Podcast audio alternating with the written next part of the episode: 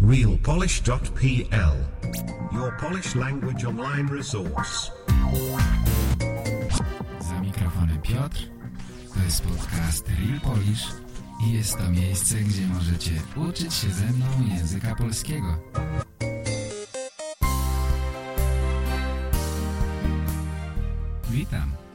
Słuchacie podcastu Real Polish. Cześć, witam wszystkich bardzo serdecznie i zapraszam ciepło na dzisiejsze spotkanie. Witam ciepło, bo mamy sierpień, mamy jeszcze lato. A ja mam na imię Piotr i będę do Was mówił przez około godzinę. Po polsku oczywiście.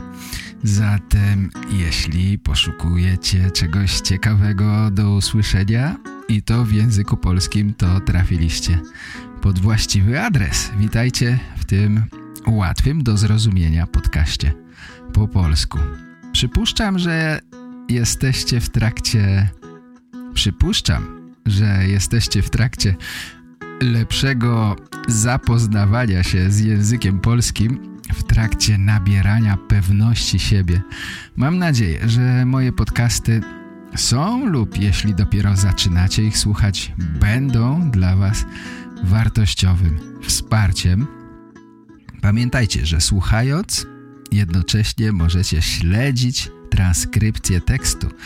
To jest niezwykle pomocne, ponieważ pozwala nie tylko usłyszeć słowa, ale także zobaczyć je na papierze, co zdecydowanie ułatwia zapamiętywanie. Dodatkowo dzięki temu uczycie się prawidłowej wymowy liter. Mm, to jak zapisywane są słowa to tylko próba odtworzenia dźwięków. To jest pewna umowa.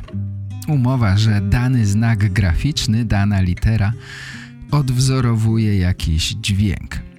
I w każdym języku ta umowa jest oczywiście inna. Te same litery odpowiadają innym dźwiękom, nawet wtedy, gdy alfabet, gdy litery są takie same. W kontekście języka polskiego ta technika jest stosunkowo prosta. Gdy opanujecie jak wymawiać poszczególne litery i ich kombinacje, nigdy, przenigdy nie spotkacie trudności w czytaniu nowych słów. Być może nie zawsze poznacie znaczenie tych słów, ale z pewnością zdołacie je poprawnie wymówić. Język polski jest pod tym względem dosyć prosty i konsekwentny.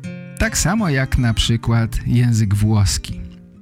Dlatego polecam Wam patrzeć w tekst, słuchając podcastu. Przynajmniej na początkowym etapie. Później, kiedy wiecie już jak zapisywać słowa, możecie nie patrzeć w tekst, możecie tylko słuchać. To wystarczy. Być może zastanawiacie się, jak zdobyć dostęp do transkrypcji podcastu. Odpowiedź jest taka. Musicie stać się aktywnymi uczestnikami jednego z moich kursów. To może być 100 Daily Polish Stories, 365 Daily Polish Listening lub nawet klub VIP. Nie ma znaczenia. Nie ma znaczenia, który kurs wybierzecie, ponieważ każdy, kto ma aktywne konto, może swobodnie korzystać z transkrypcji wszystkich odcinków podcastu, które dla Was przygotowałem. W ten sposób możecie czytać i słuchać jednocześnie.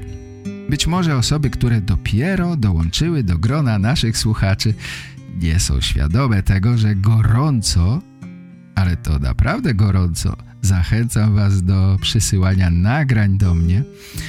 Chciałbym Was serdecznie prosić, abyście sięgnęli po swój telefon, włączyli tryb nagrywania i podzielili się kilkoma słowami, może nawet kilkoma zdaniami, opowiadając o sobie, opowiadając o motywacjach do języka, do nauki języka polskiego.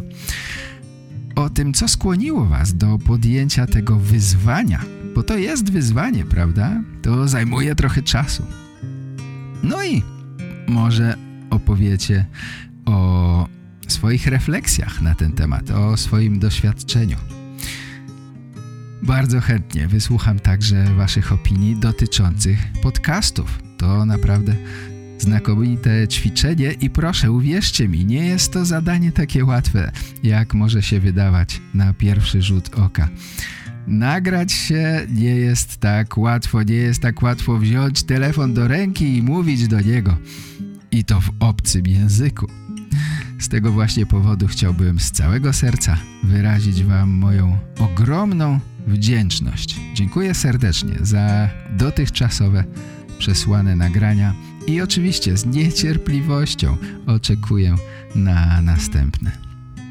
Dzisiejszy odcinek rozpoczynamy od wysłuchania wiadomości od Walerii. Zapraszam bardzo serdecznie. Dzień dobry Piotrze, mam na imię Waleria. Jestem z Białorusi. Słucham Twoich podcastów przez cały rok. One bardzo mi pomogły w nauce fonetyki języka polskiego. Od około roku uczęszczałam na korepetycje z języka polskiego. Nigdy nie myślałam, że będę uczyć się tego języka, ale chcę iść na polski uniwersytet. Postanowiłam spróbować dostać się do Polski i studiować tam bardzo szybko, więc nie mówię i nie piszę zbyt dobrze. Jeśli popełniam wiele błędów, proszę mi wybaczyć. Ten tekst napisałam sama, trochę z pomocą tłumacza. Teraz opowiem trochę o sobie. Bardzo lubię malować. Od dzieciństwa uczęszczałam do szkoły sztuk pięknych, do różnych kółek artystycznych, uczestniczyłam w konkursach. Już skończę ostatni kwartał. Nie lubię chodzić do szkoły, ponieważ jestem bardzo niekomunikatywna, ale i tak czuję smutek. Lubię też oglądać filmy, uczyć się, spacerować i oczywiście rysować. Robię to prawie codziennie. Um, mam TikTok. Kiedyś często publikowałam swoje rysunki, ale teraz przygotowuję się do różnych egzaminów, więc nie mam na to czasu. Mój nick jest algofobii. Może ktoś się zainteresuje, to nie jest reklama, szczerze. Opowiem na pytanie, a dlaczego Polska? Mm, polski dyplom pozwala pracować w innych krajach europejskich. Istnieje możliwość wyjazdu do innych krajów w ramach różnych ciekawych programów. Może wyjechać do Polski. Ten kraj otwiera mi wiele możliwości jako studentowy. Stworzono dla nas wiele programów, które mają pomóc i ułatwić życie. Podziwiam tę architekturę, miło mi patrzeć na polskie krajobrazy. To mnie bardzo inspiruje. Moja mama często jeździła do Białostoku lub Białego Stoku, nie wiem jak poprawnie, i mówiła, że to cudowne miejsce, a ceny tam są dobre. A moi znajomi, którzy tam mieszkają mm, w Polsce, też zostawiają dobrze recenzje. Dziękuję za poświęcony mi czas. Dziękuję bardzo. Poczekam na odpowiedź i chcę też powiedzieć, że bardzo chcę dalej słuchać Twoich podcastów. Bardzo na nie czekam. Szczególnie nie mogę się doczekać podcastów o tematyce historycznej, ponieważ zdaję egzamin z historii i bardzo mnie to interesuje. Przepraszam, że taki krótki wpis, mam mało czasu. Powodzenia i wszystkiego najlepszego. Dziękuję bardzo, Walerii. Mówisz, że niedobrze mówisz po polsku, że popełniasz wiele błędów. Nie mogę się z tym zgodzić do końca. Mówisz bardzo dobrze po polsku. Jestem pod wrażeniem. Jestem ciekawy, co lubisz malować. Jakie obrazy lubisz malować? Jeśli macie TikTok, to możecie sprawdzić, co Waleria maluje, co rysuje, bo podała swój nick. Ja nie mam konta na TikToku, więc nie zobaczę niestety. Waleria mówiła o Białym Stoku. To miasto nazywa się Biały Stok. Pisze się razem. To jest największe miasto w północno-wschodniej części Polski. Mama Walerii jeździła do Białego Stoku. To miasto leży bardzo blisko granicy z Białorusią. Waleria mówiła, że interesuje się historią Polski, że będzie zdawała egzamin. Jeśli macie chęć dowiedzieć się czegoś o historii Polski, to oczywiście polecam te odcinki podcastów, w których mówiłem o historii Polski. Ale chciałbym również zaprosić Was do klubu VIP, bo tam oprócz mnóstwa różnych innych rzeczy jest kurs, który nazwałem Karta Polaka Wiedza o Polsce.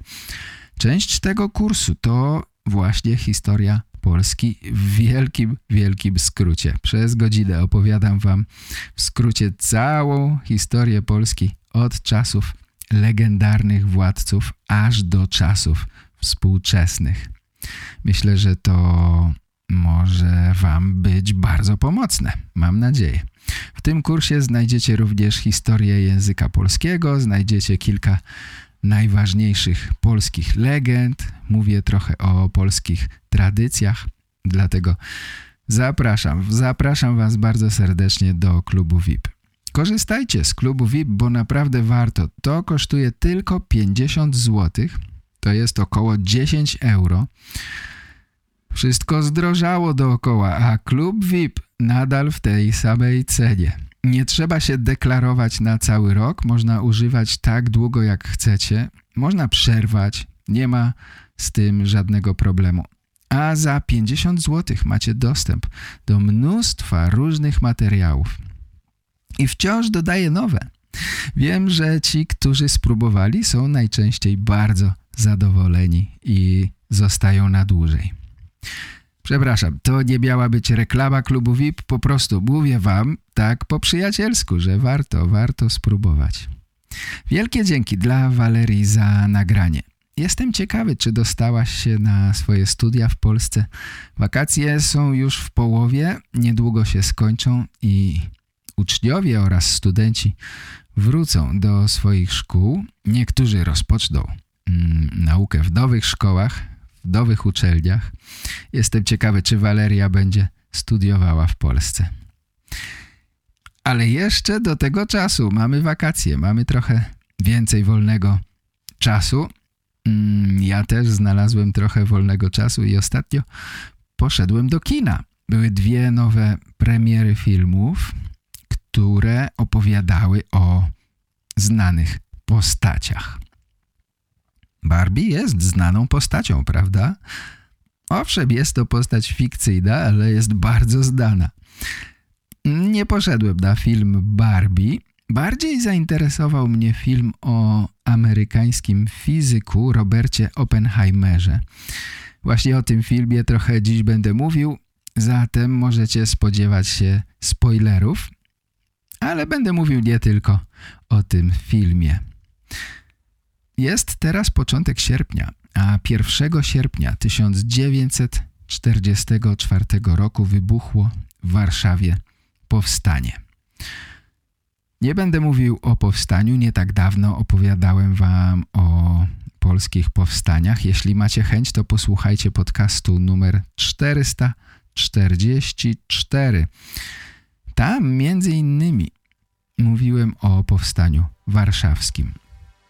Rok później, po powstaniu warszawskim, również na początku sierpnia, na Hiroshima i Nagasaki w Japonii spadły bomby atomowe.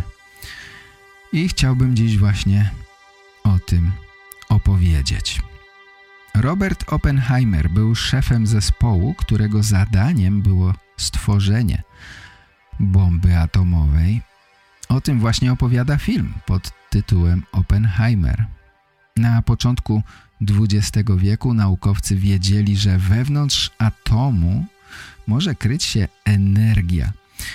Jednak uważano, że idea jej wykorzystania jest zupełnie niemożliwa. Naukowcy nie wiedzieli, jak spowodować uwolnienie tej energii. Wiedzieli, że istnieje promieniotwórczość, czyli radioaktywność, wiedzieli, że jądra atomowe emitują energię. Zauważył to Becquerel, badała to również Maria Skłodowska-Curie ze swoim mężem Piotrem, aż w końcu zajął się tematem Ernest Rutherford i przy okazji odkrył istnienie jąder atomowych. Na początku myślano, że jądra atomowe są zbudowane z samych protonów, które są naładowane dodatnio. Po około 20 latach niemiecki fizyk Werner Heisenberg odkrył, że w jądrze atomowym znajdują się również neutrony. Cząstki jądrowe, które mogą swobodnie poruszać się przez materię, aż uderzą w jądro. A gdy uderzą w jądro, przekształcają je w coś innego. To doprowadziło do genialnego olśnienia człowieka o imieniu Leon Szilard.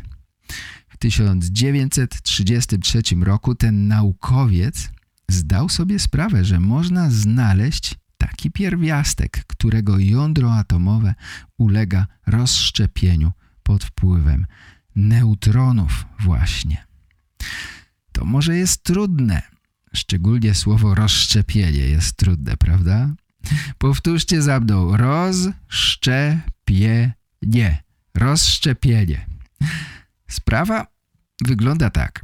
Jeśli doprowadzimy do jądra atomowego energię, uderzając w niego neutronem, to ten atom zaabsorbuje ten neutron, a potem rozpadnie się na dwa mniejsze atomy i wyemituje dwa neutrony. Te dwa neutrony mogą uderzyć w kolejne dwa jądra atomowe. I te jądra wyemitują kolejne, tym razem już cztery neutrony. I tak dalej, i tak dalej.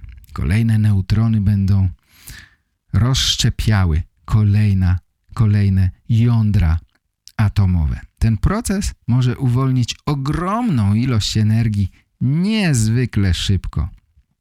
Niezwykle szybko, to znaczy szybciej niż trwa mrugnięcie oka.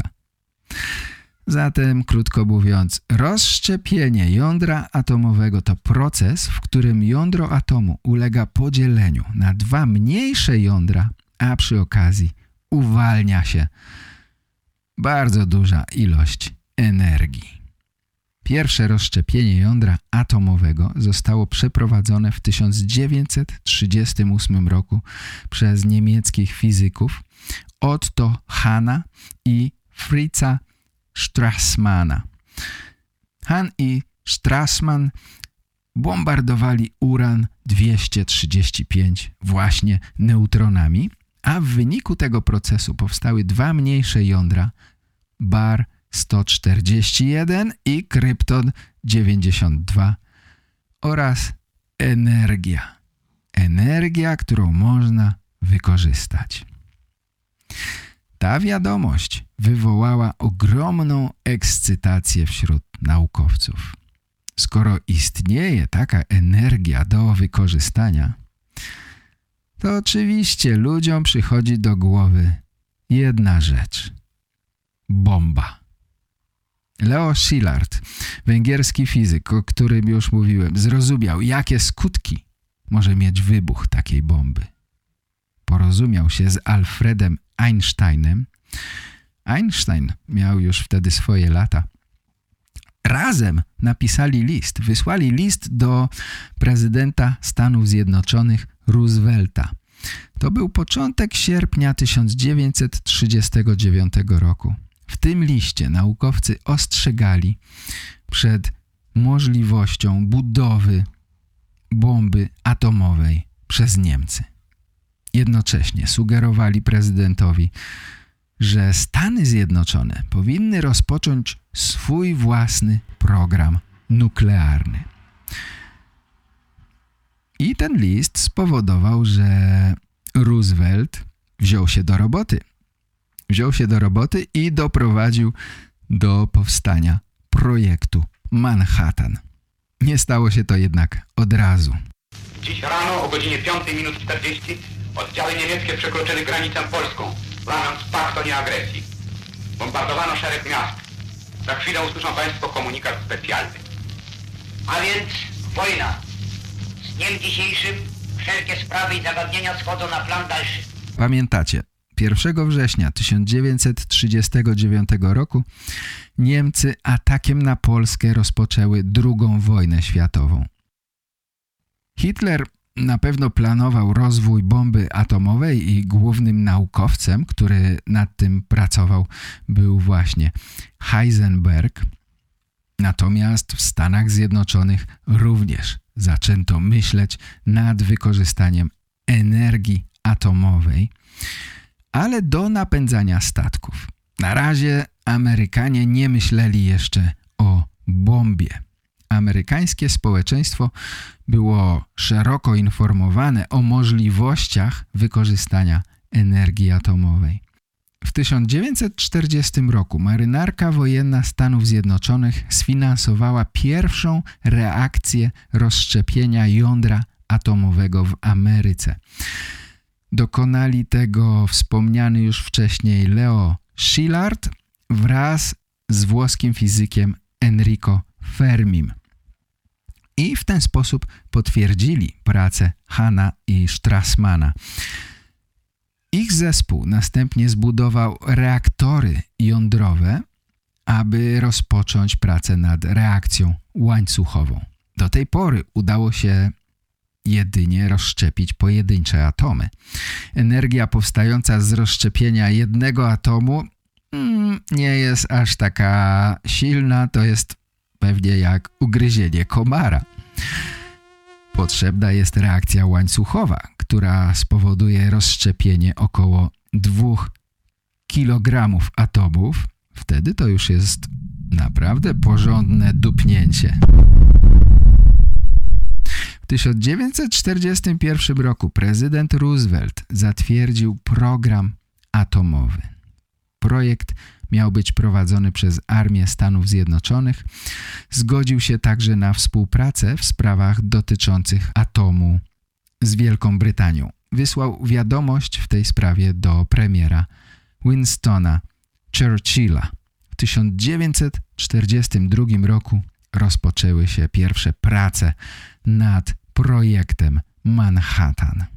To był tajny projekt prowadzony przez Stany Zjednoczone, Wielką Brytanię i Kanadę, którego celem było opracowanie bomby atomowej, broni nuklearnej. Jego kierownikiem był generał Leslie Groves, a dyrektorem naukowym Robert Oppenheimer. Projekt obejmował utworzenie trzech głównych ośrodków badawczych Los Alamos w Nowym Meksyku, Oak Ridge w stanie Tennessee i Hanford w stanie Waszyngton.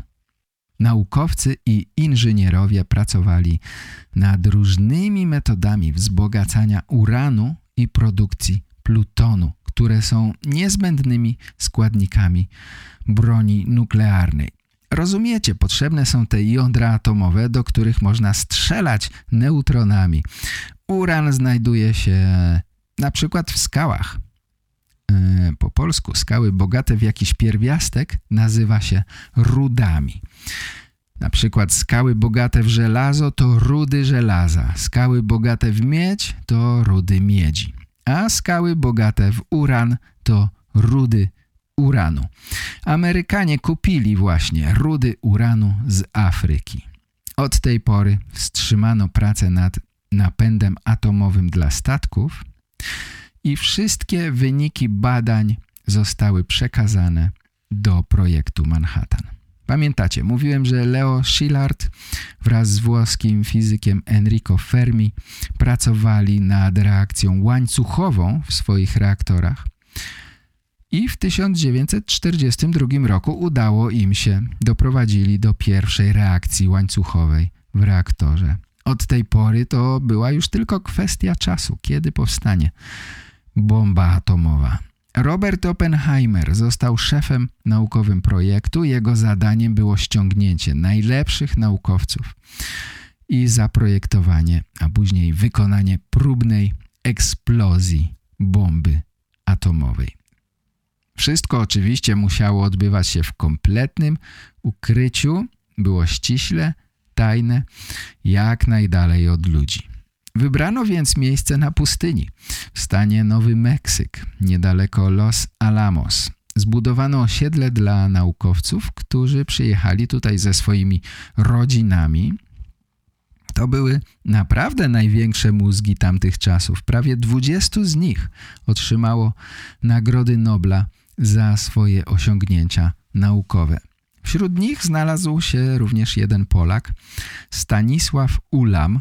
Pochodził ze Lwowa jeszcze przed II wojną światową. Został zaproszony przez Uniwersytet Princeton, gdzie spotkał się z samym Albertem Einsteinem. W projekcie Manhattan brali udział najlepsi z najlepszych. Nie będę wymieniał teraz nazwisk, sprawdźcie sami. W każdym razie projekt rósł w zawrotnym tempie. Zatrudnionych było 130 tysięcy osób i koszt projektu Manhattan to prawie 2 miliardy dolarów. Teraz musimy się troszkę zatrzymać, a może nawet cofnąć w czasie. Musimy przenieść się ze Stanów Zjednoczonych do Japonii. Japończycy już w 1933 roku powiększają swoje imperium.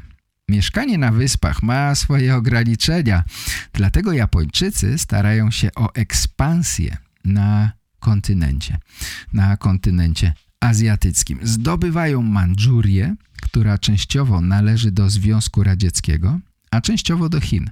Zdobywają Koreę, praktycznie całą Oceanię. W szczycie potęgi to imperium, imperium Japonii obejmowało ponad 7 milionów kilometrów kwadratowych. W 1941 roku Japończycy zaatakowali bazę Pearl Harbor na Hawajach, próbując rozszerzyć, rozszerzyć swoją strefę wpływów na Pacyfiku. Japonia postanowiła przeprowadzić zaskakujący atak, aby zniszczyć amerykańską bazę. To był straszny dzień dla Stanów Zjednoczonych. Zginęło ponad 3,5 tysiąca osób. Wielu zostało rannych, nie wspominając o zniszczonych statkach i samolotach. Japonia liczyła, że Stany Zjednoczone nie odpowiedzą, ale rząd amerykański w tym momencie wypowiedział im wojnę. W ten sposób rozpoczęła się wojna na Pacyfiku, której skutki dla Japonii były znacznie gorsze niż sobie wtedy wyobrażali. Niemieccy naukowcy na czele z Heisenbergiem prowadzili pracę nad bronią nuklearną przez całą wojnę. Ale w maju 1945 roku Hitler popełnił samobójstwo, a Niemcy skapitulowały. Tak zakończyła się II wojna światowa tutaj w Europie. Heisenberg i inni naukowcy, którzy byli zaangażowani w projekt yy, budowy bomby atomowej dla Niemiec, zostali schwytani. Sam Heisenberg po wojnie twierdził, że robił wszystko, żeby prace nad bombą dla Hitlera trwały jak najdłużej. Nie wiadomo, prawdopodobnie nie była to do końca prawda.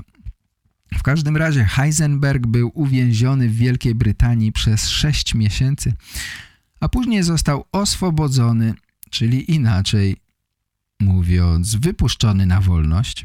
Po wojnie pracował m.in. nad stworzeniem CERN, czyli Europejską Organizacją Badań Jądrowych. Ale wracajmy do maja 1945 roku. Nie było już potrzeby używania bomby przeciwko Niemcom. Wciąż jednak trwała wojna z Japonią. Japonia nie skapitulowała. Projekt Manhattan nie został wstrzymany. Trzy lata po oficjalnym rozpoczęciu projekt projektu Manhattan, pierwsza bomba atomowa w historii, jest gotowa do testów. Nadchodzi Dzień Prawdy, 16 lipca 1945 roku. Pierwszy test bomby atomowej w historii ludzkości. Sama bomba zostaje nazwana gadżet, a jej materiałem rozszczepialnym był pluton. Oppenheimer był fizykiem, ale również interesował się poezją. Testowi nadał więc kryptonim Trinity, zainspirowany wierszem napisanym przez Johna Donne, angielskiego poetę. Ogromna stalowa kula jest umieszczona na wieży o wysokości około 30 metrów. Wszyscy są zdenerwowani, nikt nie jest pewien w stu procentach, czy to zadziała. Przez całą noc szaleje burza. Wybuch ma się odbyć o godzinie drugiej w nocy, ale ze względu na burzę jest opóźnienie. Niektórzy naukowcy boją się nawet, że potęga wybuchu może spowodować zapalenie atmosfery. Inni boją się, że promieniowanie wpłynie na ich skórę, dlatego niektórzy z nich nakładają krem z filtrem przeciwsłonecznym. Końcu burza ucichła. Następuje końcowe odliczanie. Kamery rejestrują ten moment. Wszyscy czekają w odległości 10 kilometrów od punktu zerowego. Naukowcy i żołnierze noszą okulary ochronne, ponieważ emitowane światło może spowodować ich ślepotę. Dokładnie o godzinie 5.29 i 45 sekund następuje eksplozja, jakiej do tej pory nikt nie widział. Świat zmienił się na zawsze. Najpierw silna błyskawica, następnie potężna fala gorąca, a na koniec fala uderzeniowa. Wieża stalowa zostaje doszczętnie zniszczona, a piasek na pustyni zamienia się w szkło. Wybuch jest sukcesem. Oppenheimer i generał Groves osiągnęli to, do czego zostali zatrudnieni w projekcie Manhattan.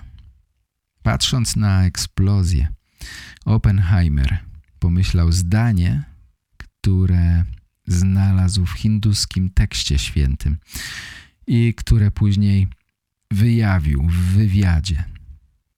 Teraz stałem się śmiercią, niszczycielem światów. Skuteczność bomby została potwierdzona. Teraz pozostało dokończenie kolejnej bomby, która tym razem zostanie wykorzystana przeciwko ludziom. Tę bombę nazwano Little Boy, mały chłopiec. Tym razem materiałem rozszczepialnym był uran. Gotowa bomba wyrusza z San Francisco na pokładzie statku USS Indianapolis.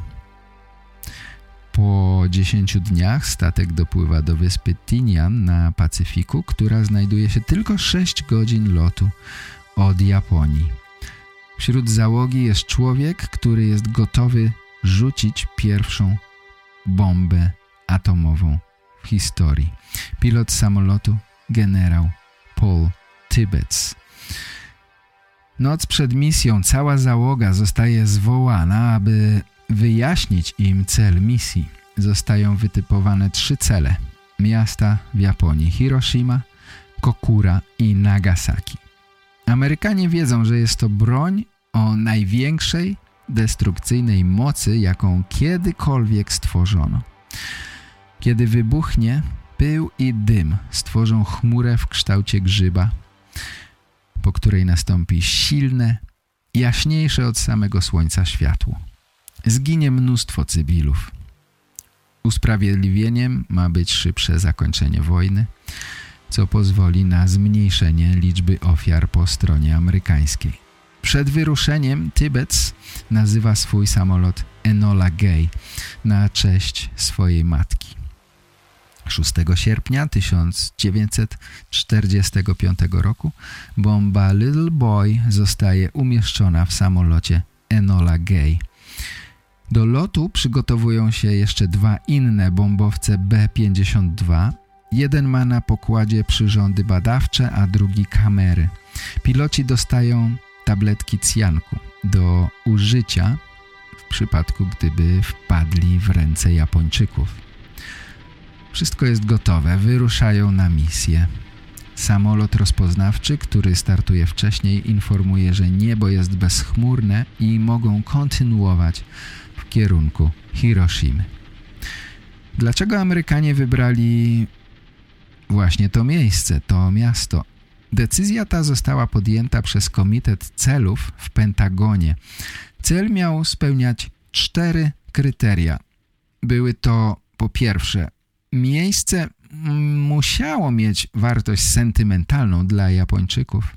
Po drugie, musiało mieć jakikolwiek cel wojskowy, taki jak fabryki, koncentrację żołnierzy lub magazyny. Po trzecie, miasto musiało być nienaruszone, aby pokazać prawdziwą siłę zniszczenia bomby. Po czwarte, musiało być wystarczająco duże, aby pokazać zdolność broni. Prawdziwym celem ataku nie było samo miasto. Celem ataku było psychologiczne zniszczenie całego japońskiego narodu. Nikt nawet nie ostrzegał Japończyków. Po sześciu godzinach lotu Enola Gay dociera do głównego celu. Hiroshimy, miasta, gdzie mieszkało około 350 tysięcy ludzi. Bomba atomowa została zrzucona na miasto o godzinie 8 minut 16. Spadała w powietrzu przez około 45 sekund, zanim eksplodowała nad samym centrum.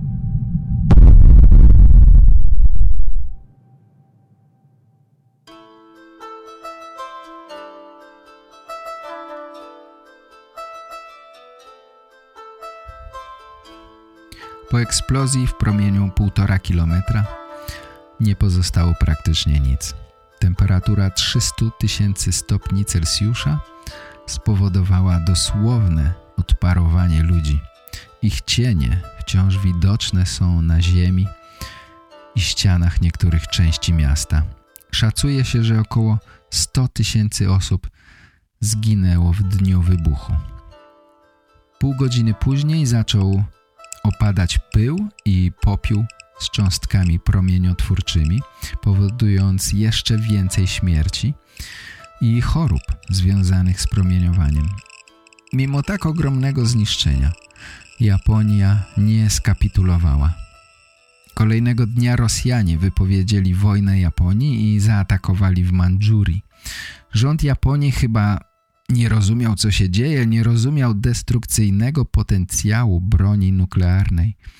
Nie rozumiał, co w swoich rękach miały Stany Zjednoczone. Amerykański rząd postanowił więc zadać kolejny cios za pomocą drugiej bomby atomowej o nazwie Fat Man, czyli grubas albo tłuścioch.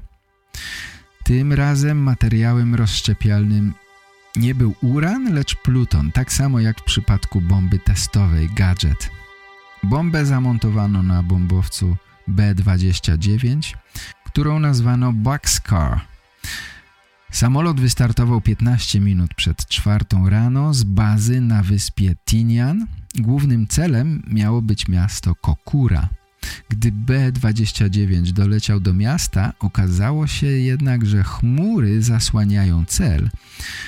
Pilot zdecydował się na drugi cel na liście, miasto Nagasaki. Okazało się, że również Nagasaki zasłaniały gęste chmury. Jednak w ostatniej chwili załoga B-29 znalazła dziurę między chmurami i w tę dziurę spuściła bombę.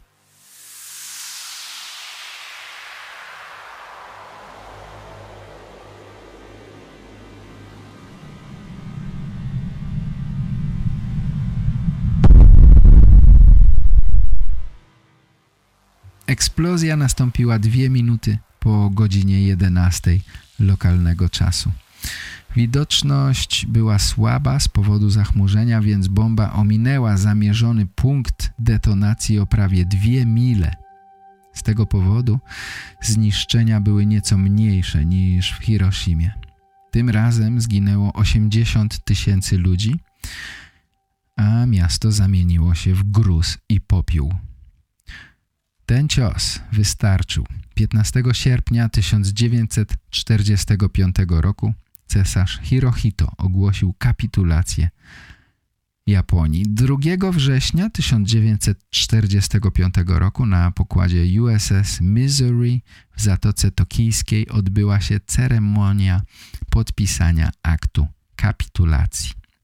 Statek był pełen marynarzy, reporterów, kamerzystów i wysokich rangą oficerów wojskowych, przedstawicieli sojuszniczych narodów i najwyższego dowódcy sił sojuszniczych, generała Douglasa MacArthura. O godzinie 9 rano japońscy przedstawiciele podchodzą do statku, wchodzą na pokład w kompletnej ciszy i ceremonia rozpoczyna się. MacArthur mówi to moje szczere życzenie, a także życzenie całej ludzkości, że z tej uroczystej okazji wyłoni się lepszy świat po krwi i rzezi przeszłości.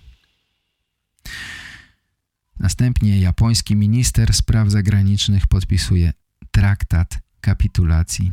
Po nim podpisuje się generał MacArthur. To kładzie kres najgorszej wojnie w historii ludzkości. Japończycy odchodzą i w tym momencie, zupełnie jakby to było zaplanowane, wychodzi słońce. Kilka tygodni po kapitulacji statek wraca do Nowego Jorku, gdzie został przywitany przez tłumy Amerykanów.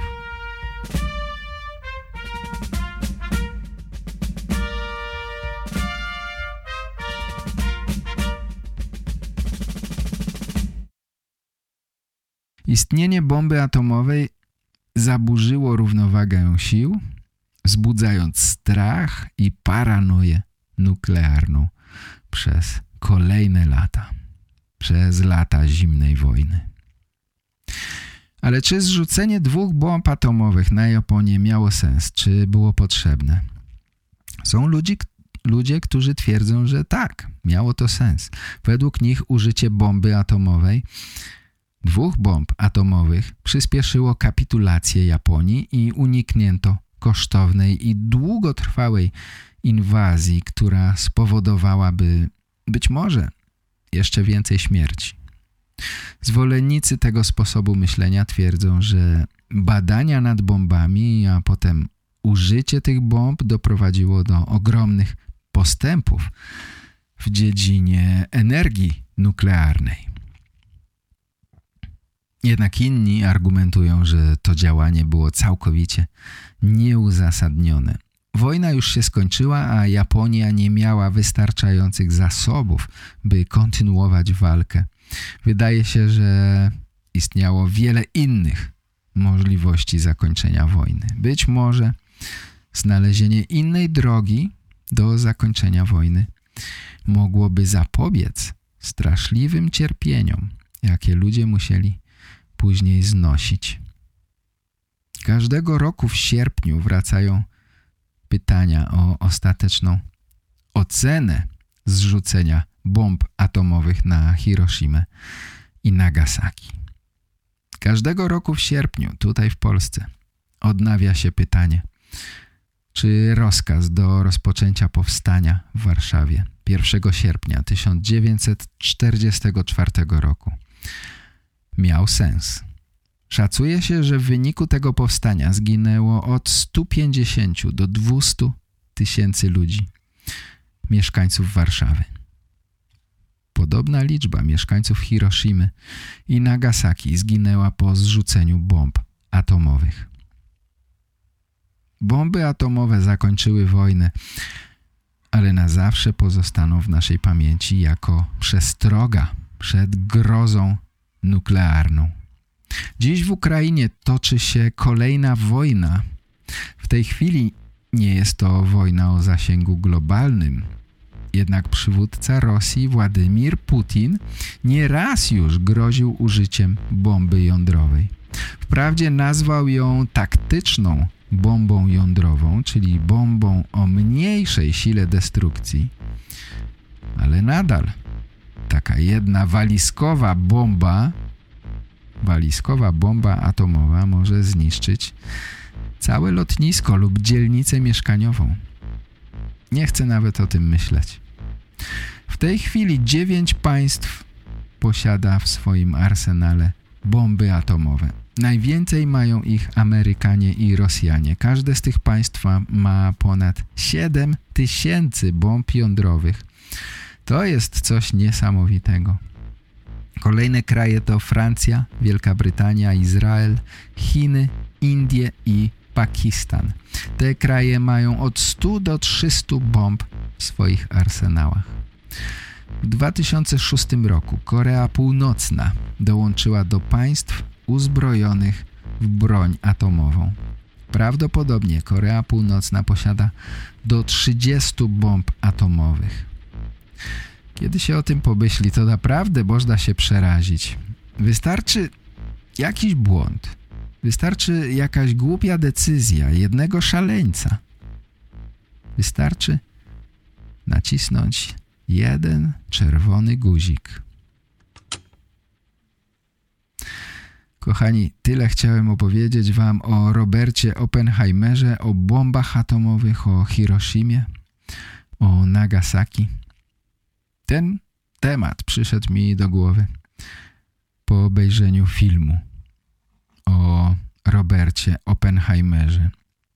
Być może kiedyś opowiem wam, co przyszło mi do głowy po obejrzeniu filmu o Barbie. A teraz chciałbym, żebyśmy posłuchali jeszcze jednego, bardzo ciekawego nagrania, które dostałem od Aleksandry. Zapraszam bardzo serdecznie. Cześć Piotr. Mam na imię Aleksandra, mam 30, 34 lata i jestem z Wielkiej Brytanii. Mieszkam w Polsce już prawie rok i uczę się polskiego. W tym roku za, zacząłem słuchać Twoich podcastów i naprawdę je uwielbiam. Masz bardzo ładny głos i dużo ciekawych tematów. Um, za pierwszym razem rozumiałam około 20% uh, podcastu, ale teraz rozumiem około 60%. Um, zanim przyjechałam do Polski, mieszkałam w Kijowie na Ukrainie. Oczywiście, jak wiele innych osób, wjechałam na początku wojny i znalazłam pracę w Polsce jako tłumacz. Uwielbiam mieszkać, mieszkać w Polsce i uczyć się polskiego, ale mam nadzieję, że wkrótce wrócę do domu na Ukrainę. Na razie a wielkie dzięki za ciężką pracę. A papa. Dziękuję bardzo za nagranie i za miłe słowa. Miło jest usłyszeć od kobiety, że ma się ładny głos. Dziękuję bardzo. Jest to bardzo ciekawe. Aleksandra jest Brytyjką, ale mieszkała w Kijowie. Na początku wojny wyjechała do Polski, ale chce wrócić do Kijowa, do swojego domu. To ciekawe, Aleksandra nie powiedziała nam, co robiła w Kijowie, mm, gdzie pracowała. Mogę się tylko domyślać, że pracowała w jakiejś dziedzinie, która ma związek z językiem angielskim. Pewnie tak. Takie są moje domysły. W każdym razie przez rok zrobiłaś wielki postęp, mówisz bardzo ładnie po polsku. Myślę, że znałaś wcześniej rosyjski lub ukraiński, bo na samym początku już rozumiałaś 20% z tego, co mówię w podcaście. To pewnie dzięki znajomości rosyjskiego lub ukraińskiego. Wszystko jedno, muszę Ci pogratulować, Aleksandra. Bardzo mi się podoba, jak mówisz po polsku. Dziękuję bardzo za nagranie, pozdrawiam serdecznie i życzę Ci, żeby Twoje marzenie spełniło się jak najszybciej. Kochani, zatem to już wszystko na dziś. Nagrywajcie swoje głosy, dzielcie się informacjami, jak uczycie się języka polskiego, co myślicie o podcaście. Powiedzcie coś o sobie. Wasze nagrania sprawiają, że mam mega dużo energii, żeby robić kolejne podcasty. I wiecie co? Te nagrania też pomagają innym, którzy może jeszcze nie mówią po polsku tak doskonale, ale również chcą nauczyć się mówić tak dobrze, jak słyszą w tych nagraniach. I jeszcze chciałbym Was zaprosić do klubu VIP, oczywiście, gdzie jest mnóstwo rzeczy, które pomogą Wam spędzić dużo czasu z językiem polskim. A to jest niezwykle ważne. Spędzanie czasu z językiem polskim pomoże Wam mówić jak najlepiej. Będąc w klubie VIP możecie słuchać podcastów, czytać teksty jednocześnie. To bardzo pomaga w nauce, mówiłem już o tym. Będziecie mogli oglądać fragmenty polskich seriali z moimi wyjaśnieniami. To jest świetna metoda do ćwiczenia rozumienia ze słuchu. W klubie VIP jest kurs z 50 polskimi idiomami. Ten kurs zrobiłem z pytaniami i odpowiedziami. Zatem możecie ćwiczyć odpowiadanie na pytania. Możecie ćwiczyć mówienie nawet gdy nie macie z kim rozmawiać. Myślę, że to jest bardzo fajne.